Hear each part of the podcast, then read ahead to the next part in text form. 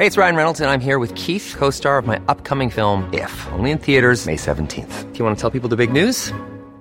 All right, I'll do. Sign up now and you'll get unlimited for $15 a month in six months of Paramount Plus Essential Plan on us. Mintmobile.com slash switch. Upfront payment of $45 equivalent to $15 per month. Unlimited over 40 gigabytes per month. Face lower speeds. Videos at 480p. Active Mint customers by 531.24 get six months of Paramount Plus Essential Plan. Auto renews after six months. Offer ends May 31st, 2024. Separate Paramount Plus registration required. Terms and conditions apply if rated PG.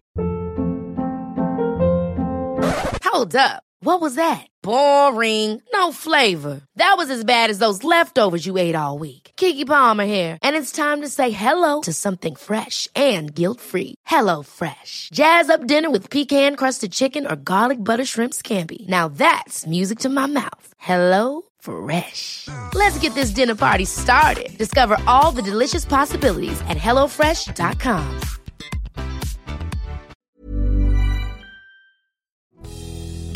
people are talking about this feels like a seminal moment. It feels different. It feels different because it's new to you.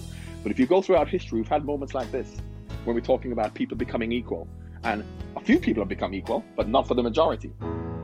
Well, we've all been pushed around. Hello, and welcome to It's Complicated with Tanya Goodin, the podcast that helps you untangle your relationship with your phone. Lost and found. Cause we've all been pushed around. This is a podcast about learning to live healthily and happily with technology and the digital world, and about understanding why sometimes that's so hard to do. Because in learning how to step away from our phones more, we're actually learning how to focus more on our relationships, our work, and our health, leaving us happier, healthier, and with hours more time in our day. Cause we've all been swept away, yeah. I'm your host, Tanya Goodin, author and founder of digital wellbeing movement Time to Log Off. Each week, I'll be asking a new guest what they've learnt about themselves from the relationship they have with the tiny tyrant in their pocket, their smartphone. So, it's the last episode in series five of the podcast. The last episode in, wow, what a year, 2020. So, I wanted to finish this series and the year with going back to something that I covered in series four racism and Black Lives Matter. Because I felt that although there had been a lot of noise about it in the middle of the year, things were slightly tailing off and I really wanted us to have a chat about it again. So I decided to speak to somebody who is who's been talking about this subject for a very long time and is now using his social media platform to talk about it. So today I'm really excited that I'm talking to John Barnes, the English international former footballer and manager. He won two league titles and two cup finals at Wembley with Liverpool, and he earned 79 caps for England. In 2007, 442 magazine named him Liverpool's best all time player, and in 2016, The Times voted him England's greatest ever left footed player. By the time of John's last cap for England, which was in 1995, he had more caps than any other black England player. So we had a chat about racism in football, inevitably, and about racism online and in the real world. And John was absolutely fascinating, talking about drawing a really clear line between unconscious and hidden racism. Not the obvious stuff, but the stuff that lies hidden beneath all of us. And his argument is that we are all unconsciously biased, and actually, what we all need to do is confront that and admit it. And what we need is really open and honest conversation about it, and not to be focusing so much on language, but the intent uh, behind what people are saying. And we, we talked about what's happened with Greg Clarke. Just to quickly explain, if you don't know who Greg Clarke is, when we get to that bit in the podcast, he was the chairman of the Football Association and he resigned earlier on this month, November 2020, after making offensive comments while talking to MPs. So we talked about that. We talked about John himself being trolled on Twitter for his views and for the fact that he's calling out racism every time he sees it. And we also talked about what footballers could be using their absolutely huge social media platforms for. Obviously, we talked about Marcus Rashford, who has been using his platform really for good in the UK this year and done, some tremendous work. But John's view is that actually these are big platforms now, these huge social media platforms, and all those footballers could be using that in a way to benefit their communities. So it was such a fascinating chat with him. As I said, he's been talking about this for a very long time. He's now talking about it on social media. There are a lot of people listening to what he's saying, and I think you're going to learn a lot from listening to our chat. So, thank you for listening to the fifth series of It's Complicated, and I hope you enjoy this final chat with John Barnes. John, hi, welcome. Hi, how are you doing? Um, I just, I was just listening to really depressing radio news about the economy, and it suddenly struck me that the only people that have had a good 2020 are Liverpool. so, Well, we've got lots of injuries, lots of But- injuries, and, and people with COVID, so it's not going too great for us either. but still doing well despite that. I feel. Absolutely. Well, that's football. Yeah, yeah. so the reason I wanted to get you on is I feel like you you're using your platform, Twitter in particular, really well to raise awareness of racism, not just racism in football, but racism generally. And I wanted to talk to you a bit about that because I know I, I found an interview you did, I think only last year, where you said we shouldn't really be focusing on racism in football. We should be focusing on racism in society because football just reflects society. But it feels like in the last year we have made a bit of progress with calling out racism, but football's still lagging a bit. So, given that you're Well, spending such a lot of time, one. Football is the only one that's calling it out. I don't know how football is lagging at all, because every time, in terms of look at people talking about Black Lives Matter, taking a knee, keeping the conversation going. Where do we see it? Lewis Hamilton and football. We don't see it anywhere else. Phil and Holly have now stopped. GMB have now stopped, and of course we're just throwing it at, the, at, at football or sport to cure the ills of the world. And people Mm. are absolving themselves of responsibility. Football is the only one wearing badges. Football is the only one that's keeping the, the conversation going. And of course, here we are saying that football is lagging behind, which is the complete opposite. So you actually had some tweets recently talking about the lack of black managers in football. Yeah. So that was one of the issues that I was Well, a interested bigger issue is the lack of the lack of education, housing, a- and the higher higher echelons of any industry where there's a lack of black representation. So football isn't different to anywhere else. Of course, I happened to be speaking about football last week, but of course, I can speak about the media. I can speak about television. I can speak about every industry whereby there's a lack of representation of black people. But of course, once you mention football, everyone else forgets about everything else and say it's a problem in football. So why? Why is that? Do you think? Why- Why? Why, is because- everyone throwing the focus on football then and making it a kind of scapegoat? Because they want to convince themselves that it's the racist football fans who are keeping people down.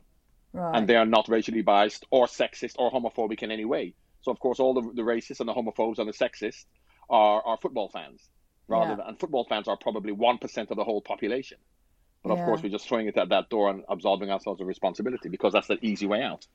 yeah. Because it's easy to make a scapegoat of the people who have no power whatsoever, and a racist football fan has no power in terms of systemic racism. All he can do is throw a banana on the field when a match is going on. But how is that really affecting black people generally in terms of not being able to get jobs, housing, access to social care? You think a 12 year old racist fan from Tottenham who, who, who racially abused the Chelsea defender really affects that situation? So you think football's actually doing quite well? Football's not doing well at all, but it's, it's doing exactly the same as everybody else. so people are misunderstanding me when I they think I'm defending football. I'm not. I'm saying football is exactly the same as anyone else. But the only people who are getting blamed are football, and of course, every now and again when uh, black actor doesn't win an Oscar, we say that that that you know television we don't have enough representation on television. And lo and behold, what's happened in the last month? How many black faces do we now see on television? Yeah. And black yeah. faces on television represent one, not even one percent of the black community who are still disenfranchised, still not being given opportunities. But we convince ourselves they are because we have more black people on television. So how long have you been talking about this on Twitter? I, I couldn't find out well, I've been when talking you about actually this for about joined thirty Twitter. years. I've been Yeah. talking about this for about thirty years, but of course, I've only been on Twitter for the last few months. But I've been saying this, and Gary Lineker will tell you because he reminded me on Twitter the conversations I had with him before 1990 about, he said that, I remember you having this conversation that it's the average person who is racially biased mm. rather than looking at, and, and, and when the average person, him included, and all my white friends and the players I played with say, we're not racially biased because we love you and we love Luther Blissett and the other footballers. I say, yeah, but how do you feel about the black people you don't know? And what perception do you have of them? And that's what we have to change. Not the perception of Obama, Beyonce, Idris Elba, hmm. Stormzy. We have to change our perception of the average black person. And that's when we can really say we're changing. Not when we accept the either superior or the acceptable black people into the fold and invite them to the party and we convince ourselves that we aren't biased at all because we like them. That's not what the problem is. So, do you think there are starting to be changes as a result of this year? Do you think this will will look back and see this as a, a turning point because of Not. George Floyd, because of Black Lives Matter? No, you, you're all. you're not And I'll tell optimistic you why. about it. Because you can go back to the Magna Carta, where you had an elite group of people trying to get more power for themselves by lobbying the masses to say, "Help me to get more power from the king, and I'll help you." Didn't happen. The French Revolution, the civil rights movement, they've had movements like this before, whereby mm. what will happen is that you will have a certain group of people, black people and women in certain respects, who will then get power for themselves because of exactly what's happened now. As I said, you can see more black people on television, but has anything Yeah. really changed for the masses? And it hasn't. And this is not, people are talking about this feels like a seminal moment. It feels different. It feels different because it's new to you. But if you go throughout history, we've had moments like this when we're talking about people becoming equal. And a few people have become equal, but not for the majority. And this has happened before, and it will continue to happen until we start looking at it another way and saying, let's change the perception of the masses, not the perception of the individual. And we've had individual women now being in power. You've got, you know, Margaret Thatcher and, you know, Theresa May. And you've had individual black people like Obama. But that's not what we have to change. So, do you not think, though, that I'm being devil's advocate here, that social media might actually make that change that perception of the masses? Because a lot of people I've spoken to this year have said the difference this year with the Black Lives Matter movement was the visibility of what happened to George Floyd, the fact that it went viral, the fact that it was seen by millions and millions of people. In a way, because everyone's on social media, no one can ignore it. You know, it's Yeah. it's and that you know if, if we're talking about a mass movement a, ma- a perception of the masses everyone is on social media aren't they the majority of the population is on social media and they're seeing stuff thrust Right. in So their if see- faces Right. So if we don't see George uh, another George Floyd incident, will we convince ourselves that we have equality when we'll still have incarceration of black people? We'll still have stop and search. We'll still have without being killed. We'll still have lack of education, lack of so- access to social care, lack access to housing, but we don't see any anybody being killed. And we don't see bananas coming on the field, so we assume that we've got equality. That we've solved it's the not problem. The, it's not Yeah. the things that we see; it's the things we, that we don't see. That's obvious. Those obvious racists aren't the problem. It's the insidious racism that, are, uh, that that is in, or racial bias that is in all of us. Very much like sexism. The whole, and I had a, a bit of a spat on Twitter about this thing about the female referee. Sorry, the female lineswoman, linesperson, and I know that women are disenfranchised and discriminated against. I didn't agree in that particular instance that that was sexist because of what uh, Aguero did, but I actually said that women 100% are discriminated against in football. And the people who are coming out and now having a go at Aguero, how do they see female lines people or female referees? They feel that they're not good enough. But they would never say that because if they say that, they'll lose their jobs. They'll get cancelled. So, of course, they then hide behind it and we wait for the ones who get caught, come down hard on the one who, ones who get caught, and convince ourselves that everything is okay. And you can see how could Donald Trump ever be president of the United States? How many people would come out and say, "I'm going to support Donald Trump"? They wouldn't because they're mm-hmm. afraid of them being accused of being racist, sexist, whatever you want to say. But they did it. So it's not the ones who are obvious and the overt ones who shout from the rooftops. It's the others. And why they're like that is because of what life has wrongly shown them about different groups of people. Be you black, be you woman, be you gay. Life has wrongly told us about the unworthiness of a certain group of people, which has affected us all. It has affected us subliminally, insidiously, and we don't even know about it. So why, do, like I say, if you're going to go to war, would you rather go to war with a man or a woman? We would never admit it because we'll get cancelled. But the truth is, we would all say, I'd rather go to war with a man. But until we're going to admit it, like having a truth and reconciliation, like we had in Rwanda, for people to be honest about how they feel, we can't move forward and have the conversation and change. We just wait for the ones who get caught, like Greg Clarke, then fire him, cancel him, forget about him, and then say the world's a better place now.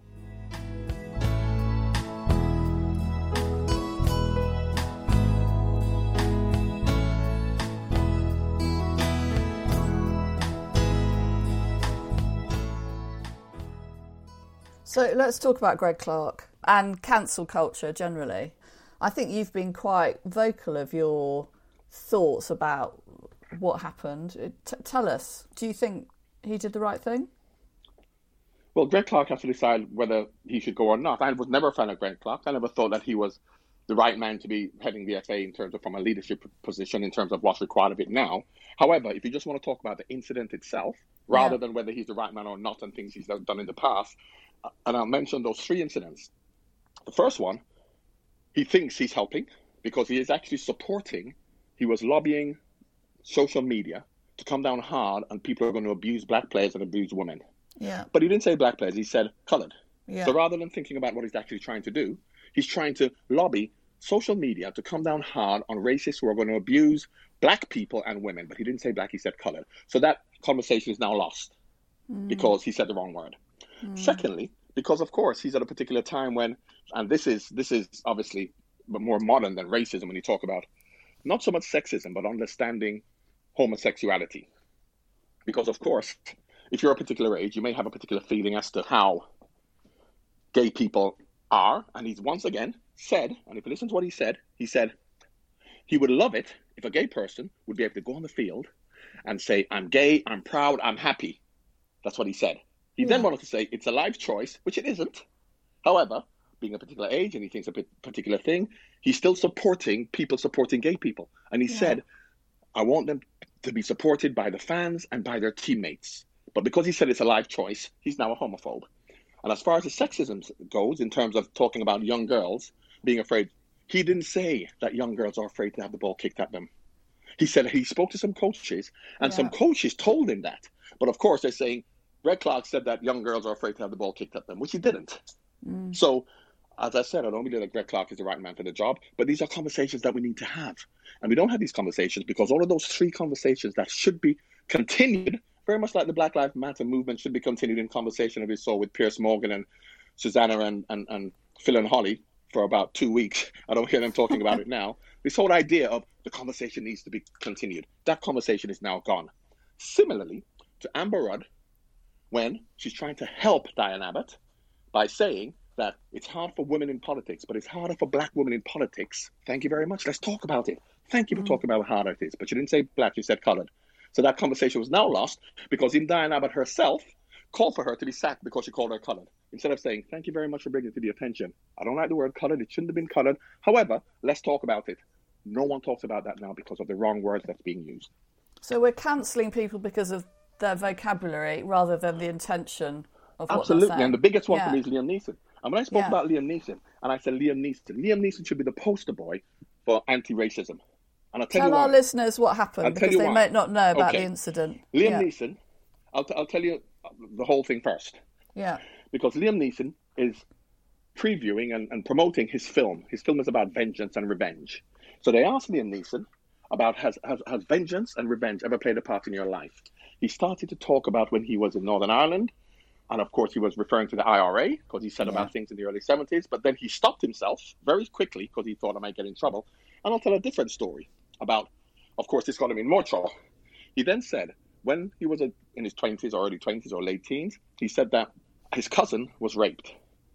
When he found out he was a black man, he said he hated black people. He wanted to kill any black man. Now, that's what he said. That's not all he said. That's what he said for one week. Yeah. So what, that's what people heard. He wants to kill a black man. He's racist. What I heard was the question: Has vengeance negatively had an impact in your life? He said, Yes, vengeance has had a negative impact on my life for one week. He told the story of what happened, and he said, For one week, he was walking around looking for any black person to kill. Then, after mm-hmm. one week, he realized how terrible it was making him feel, how destructive it was to his life, how he sought help from the priest. He was disgusted with the way he was so ashamed of the way he was, and he sought help, never thought about it again.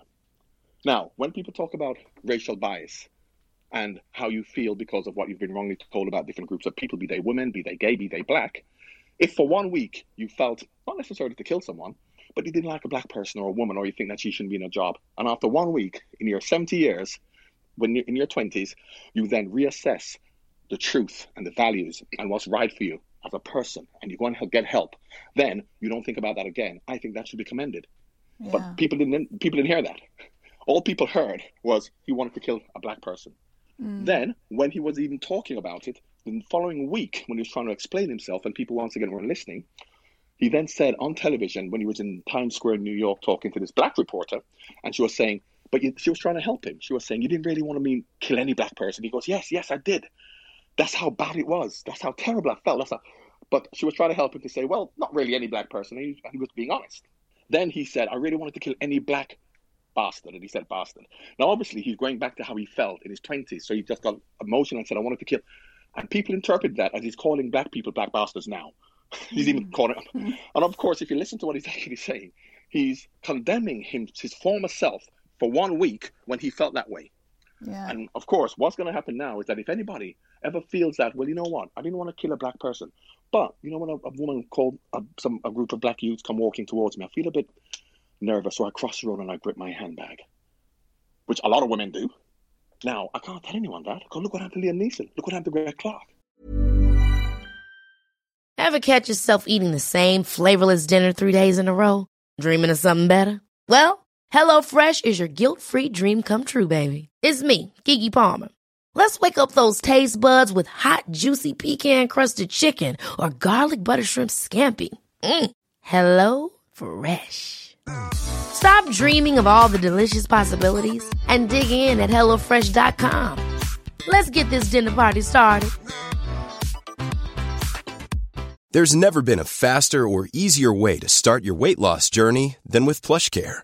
PlushCare accepts most insurance plans and gives you online access to board-certified physicians who can prescribe FDA-approved weight loss medications like Wegovy and Zepbound for those who qualify. Take charge of your health and speak with a board-certified physician about a weight loss plan that's right for you. Get started today at plushcare.com slash weight loss. That's plushcare.com slash weight loss. plushcare.com slash weight loss. Hi, I'm Daniel, founder of Pretty Litter. Cats and cat owners deserve better than any old-fashioned litter. That's why I teamed up with scientists and veterinarians to create Pretty Litter. Its innovative crystal formula has superior odor control and weighs up to 80% less than clay litter. Pretty Litter even monitors health by changing colors to help detect early signs of potential illness. It's the world's smartest kitty litter. Go to prettylitter.com and use code ACAST for 20% off your first order and a free cat toy. Terms and conditions apply. See site for details. Quality sleep is essential. That's why the Sleep Number Smart Bed is designed for your ever evolving sleep needs. Need a bed that's firmer or softer on either side? Helps you sleep at a comfortable temperature? Sleep Number Smart Beds let you individualize your comfort so you sleep better together. JD Power ranks Sleep Number number 1 in customer satisfaction with mattresses purchased in-store. And now, save 50% on the Sleep Number limited edition Smart Bed for a limited time. For JD Power 2023 award information, visit jdpower.com/awards. Only at a Sleep Number store or sleepnumber.com. So actually, it might have been quite helpful then if we'd actually really listened to what Liam Neeson was saying again instead of just cancelling him. Um, As with because Greg the- Clark. Yeah, exactly. As with as with Diana, as with um, Amber Rudd, as with Liam Neeson and, and so many other people. And until we're able to have these conversations openly and honestly, where people can say how they really feel, nothing will ever be achieved. All we'll do is we'll learn language so as we're not going to get caught, and we'll get some people who understand modern language, knowing how not to get caught, but nothing will really change. We'll put some more people, black people on television. We'll put some more women in, in these positions of power, uh, visible, so we can see them on television, but nothing will change for 90%, over 90% of women, black people, and gays. So you've been talking about this for 30 years. You're now talking about it on social media. You must presumably get a lot of grief for your views. I mean, I've watched once- I've watched some of your Twitter threads, so I well, know well, that well you once do. again, well, once again, it depends what you call grief. I remember as a 17 year old having been honest thrown on the field. That wasn't grief at all. These were just ignorant people who couldn't affect my life in any way, shape, or form. And on Twitter is the same thing. And as you say, you talk about, you know, Twitter and, and, and the fact that we're now of an age where people can be called out. You can see the amount of people on Twitter who actually are the ones who are being racially biased and being sexist because, of course, they're invisible. Yeah. So Twitter doesn't necessarily help because it allows people to say how they really feel without being held accountable. Yeah, stay anonymous. Yeah. So, do you get a lot of trolling? Have you had a, a lot of you know attacks, or, or does it all just wash off you, as you said? Well, you know, I'm, you know, I'm not the right person to ask because I don't know what trolling is. That's why I get myself in trouble on Twitter because I really don't know how to tweet. I don't know about threads and I don't know about, you know, how many characters you can use. So is trolling, uh, trolling is where people abuse you, I should imagine? yeah, Um, yeah. Is that what it is? So I, Yeah. I, I suppose, I, I, I think I actually do, but I, they just, like the fans who used to throw bananas at me and racially abuse me, it's water off a duck's back. So, you know, it means nothing. And particularly when it comes to football. And I'll tell you why. Because a lot of those people are trolling me. If I played for their football club and I scored a hat trick, they would love me. That's why I say racism in football is not real. Liverpool fans racially abuse me when I play for Watford. Some, not all of them, obviously. And of course, then when I played for Liverpool against Everton, Everton fans racially abused me. If I played for Everton and scored a hat trick against Liverpool, they wouldn't. So the whole idea, because football is so tribal, that people would support you no matter what. And that is why, even when I played as a 17 year old, and I remember being on a coach going down the Holloway Road, and you know, Arsenal fans, it's because we're playing against Arsenal, so that's why it was the some of the Arsenal fans were abusing me. As I'm on the coach, having a nice fillet steak with a nice glass of wine, and these fans are on the Holloway Road as we're going up they're abusing me, I saw black people on Holloway Road cowering in the shop windows, cowering because of this, and nobody speaks for them. Everyone talks about how difficult it is for a football player, but I know some of my friends who are black who went to football in the 80s and they had to get to the game five minutes after kickoff so they wouldn't be abused going in and leave five minutes early. No one speaks for them. Hmm. Everyone speaks about how hard it is for a millionaire footballer. I'm not one, but of course I was quite I was comfortably enough. But millionaire footballers now, millionaire actors, and the black community gets behind these millionaire and these celebrities because they want them to have more Oscars and more more power and more managers. We're saying, who's speaking for them? Who's speaking for the fact that you can't even get an education for your son?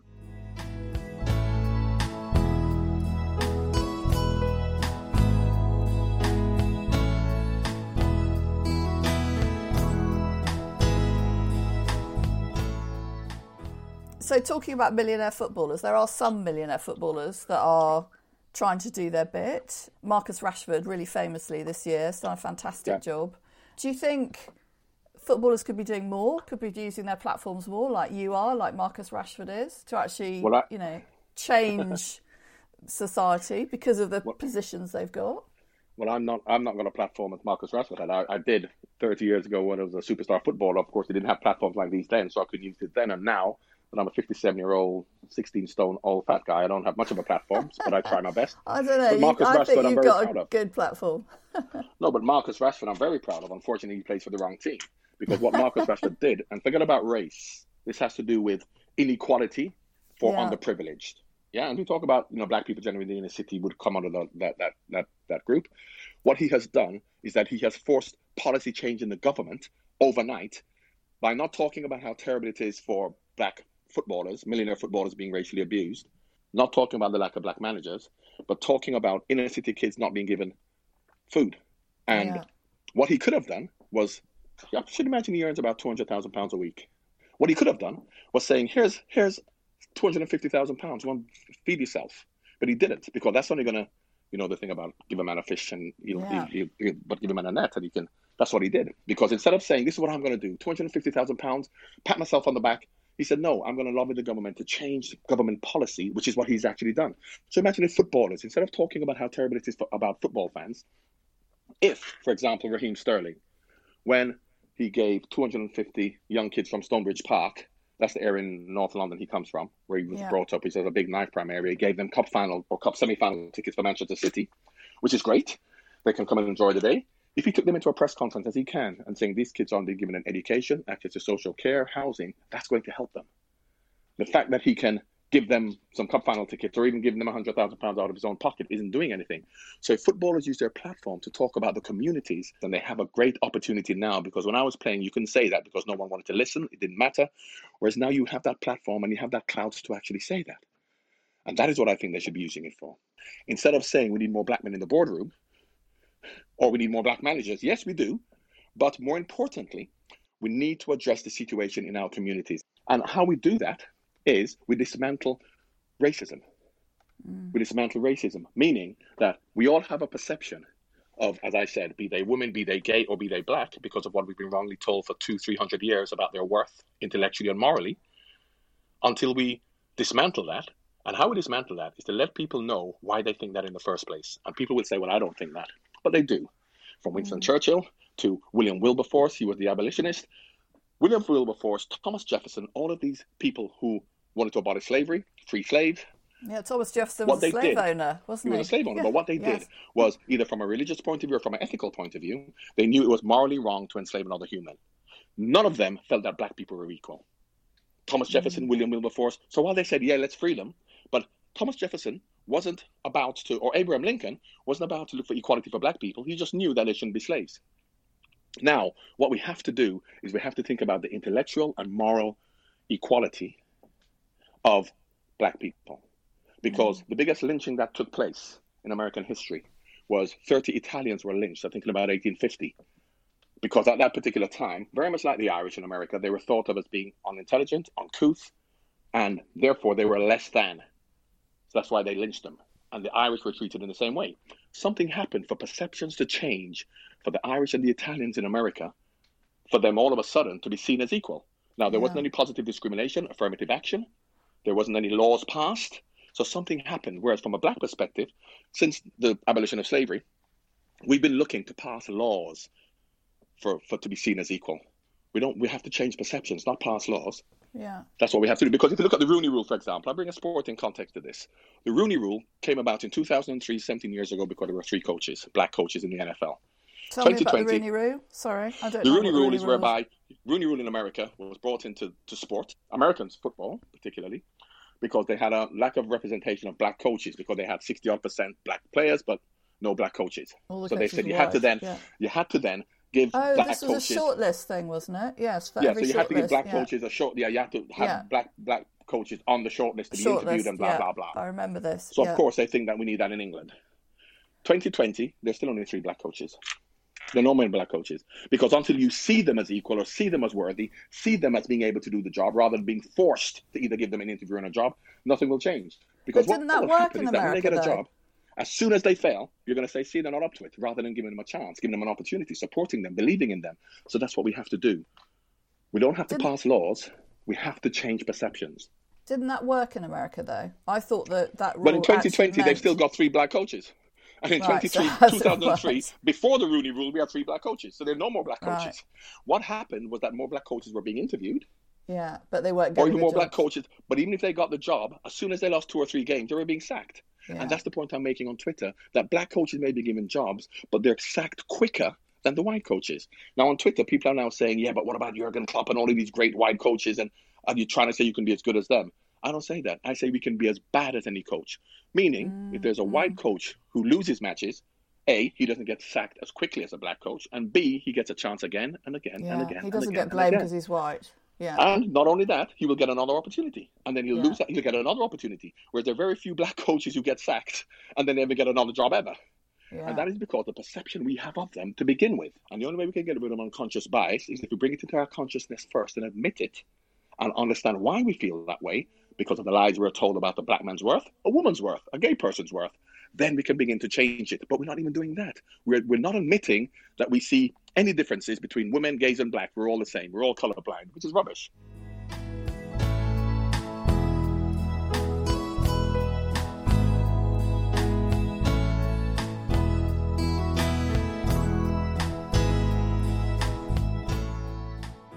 So I always ask everyone three questions at the end, and I'm just wondering if your answer to one of them is going to be kind of listening more. But if you could just say one thing to everyone listening about their habits on social media or their tech habits, would it be about not calling people out? Would it be about you know, not focusing on the vocabulary but thinking about the intention. What would you say to people, normal people What who I are using normal social people- media? What who I are using social people- media, yeah. Whether you're using social media or not, but if you want to talk about social media, is that instead of looking and judging people and saying how terrible Liam Neeson is, look at yourself and be honest with yourself as to whether you really do believe in equality. And not for the black people, the women, or the gay people you know. Think about the average black person, the average gay, the average woman, and say, do you see us worthy as a white middle class man in terms of leadership positions? And the answer, if you're honest with yourself, would be no.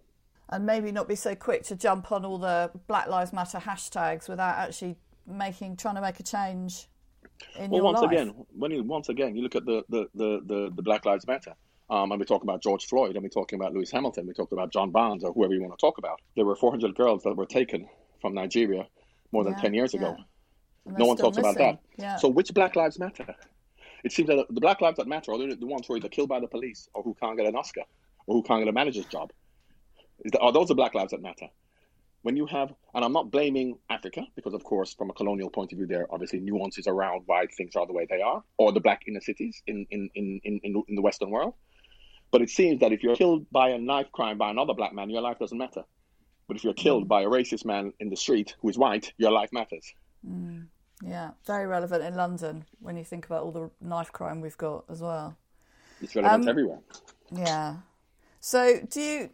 How do you get a balance, John, with everything you do online on Twitter and the real world? do you? Um, because Well, I've seen some of your threads going on and Yeah. on and on, and I think you're spending Yeah. a long time doing It's it. dif- Do you, Well, it's difficult because, of course, you, you you you either have to be binary. Everything is either racist or nothing's racist. And with me, as I talk about racism, and when I you know speak my truth in terms of how I perceive things to be for football managers, but then I can look at a situation like Liam Neeson. You have to look at everything, every incident by itself, like the Greg Clarke situation. Everyone thinks I'm a Greg Clarke fan. I'm not, but I'm talking specifically about the three things he actually said and what he was trying to do. and the language and the intention. and the language yeah. you use and the intention, and that's why the intention is the thing. Because, for example, you still have the NAACP, National Association for the Advancement of Colored People in America. That's a black organization. They don't get criticized for, for saying colored. And in America, my sisters live there. I'm from Jamaica. I've been going to America since I was born. Calling black people colored is unacceptable. So for the NAACP to still have that, how come no one criticizes them? Yeah. But of course, a white man says colored, and of course, he then has to be cancelled. So that is why you have to have balance around what we're mm. actually doing. So how do you get balance? How do you get balance between making sure that you're, you know, you're raising awareness of this all the time on social media and making sure you get a bit of a head break from it all? Because as you say, you've been doing it for thirty and- years. Uh, and racism, sexism, or homophobia is not personal to the individual. It's about the group of people. I had a conversation on Twitter about black managers, and then I also then said white English managers are discriminated against. White English managers, because when there's a job Oh yes, I saw for, that. for a Premier said- League club, Yeah, when it there's always a job goes to somebody foreign, club, it's somebody going to go to a European. foreign manager. Yeah, yeah. because of the perception we have of white English managers and their ability to do the job. But unfortunately, because we're so insular and tribal that people, when it affects them, be it a woman, she'll go, yes, there is sexism, but I don't believe that there's racism. Just to give you an example, sorry to go on a bit, but just to give an no, example, no, no, do do. there was a female journalist, sorry, sports journalist, who came to do an interview with me about the lack of black managers. And I said to her, there are only two possibilities. And we know female journalists in sports are underrepresented and they are discriminated against because people don't believe that they know much about football, which is, and people never admit that, but they have wrongly been taught that. So Yeah. I would admit it because this is where I've been conditioned to think, but because I accept it, I acknowledge it, I'm working to change it. And the only way you can change it if you accept it to begin with. So I said to this woman about the only two reasons why there are lack of black managers. Either they're being discriminated against, or they're not good enough. They're the only two reasons. And I said, which one it is, is it? Hmm. And she said, there could be a third. I said, what's the third? She said, maybe they don't want to be managers. And I said, oh, right, yeah, a bit like women don't want to be sports journalists. And of course, she, she all of a sudden cottoned on to what I was saying because she would then say that that women aren't, aren't being given an opportunity to be sports journalists. And people say to her, well, maybe women don't want to be sports journalists, which she would not mm-hmm. accept. But she threw that in when it came to race because if it doesn't affect us, we always believe that it's an excuse. But for me, I understand discrimination generally based on what we've wrongly been told and taught. You've had women in history who were leaders and generals and, and politicians, and but of course, that's not what, we, what we've been told is women are just, you know, good in the kitchen and, and, and, and in the bedroom. That's what we have been wrongly told for hundreds of years. Whereas that's not the truth. The truth is you've had women generals and leaders and politicians and government officials for thousands of years. But that hasn't been the narrative. So once again, this is how perception works based on what we have been wrongly told about them. John, it's been absolutely brilliant talking to you. This is not a subject that we're, that we're going to solve in a forty-minute podcast. Unfortunately, we're not going to solve, solve it in 40 years until people No. start taking responsibility and accepting it within themselves. I speak at Oxford University, I speak at banks, and I start every talk by saying, holding my hand up and say, I am an unconsciously biased person. Slightly sexist, slightly homophobic, slightly racially biased based on what I've been wrongly told about different groups of people. Anybody else? No, we believe in equality.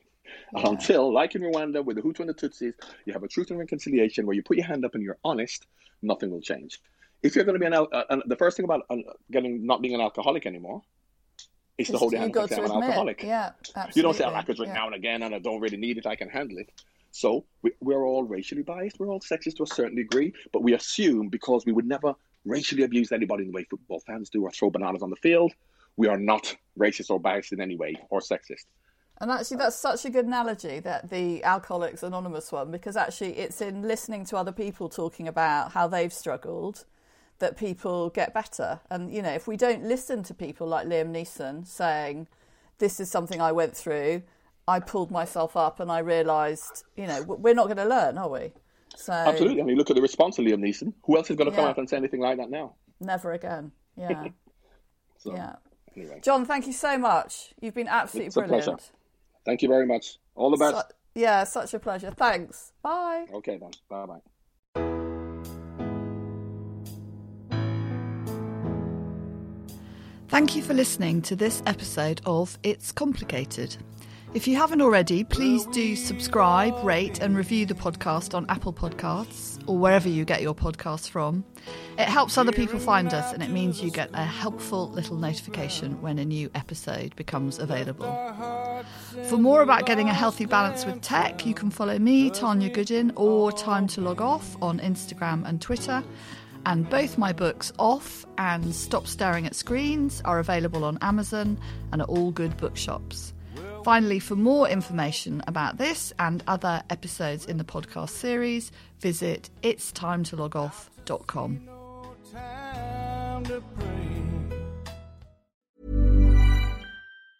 Ever catch yourself eating the same flavorless dinner three days in a row? Dreaming of something better? Well, HelloFresh is your guilt-free dream come true, baby. It's me, Keke Palmer. Let's wake up those taste buds with hot, juicy pecan-crusted chicken or garlic butter shrimp scampi. Mm. Hello Fresh. Stop dreaming of all the delicious possibilities and dig in at HelloFresh.com. Let's get this dinner party started.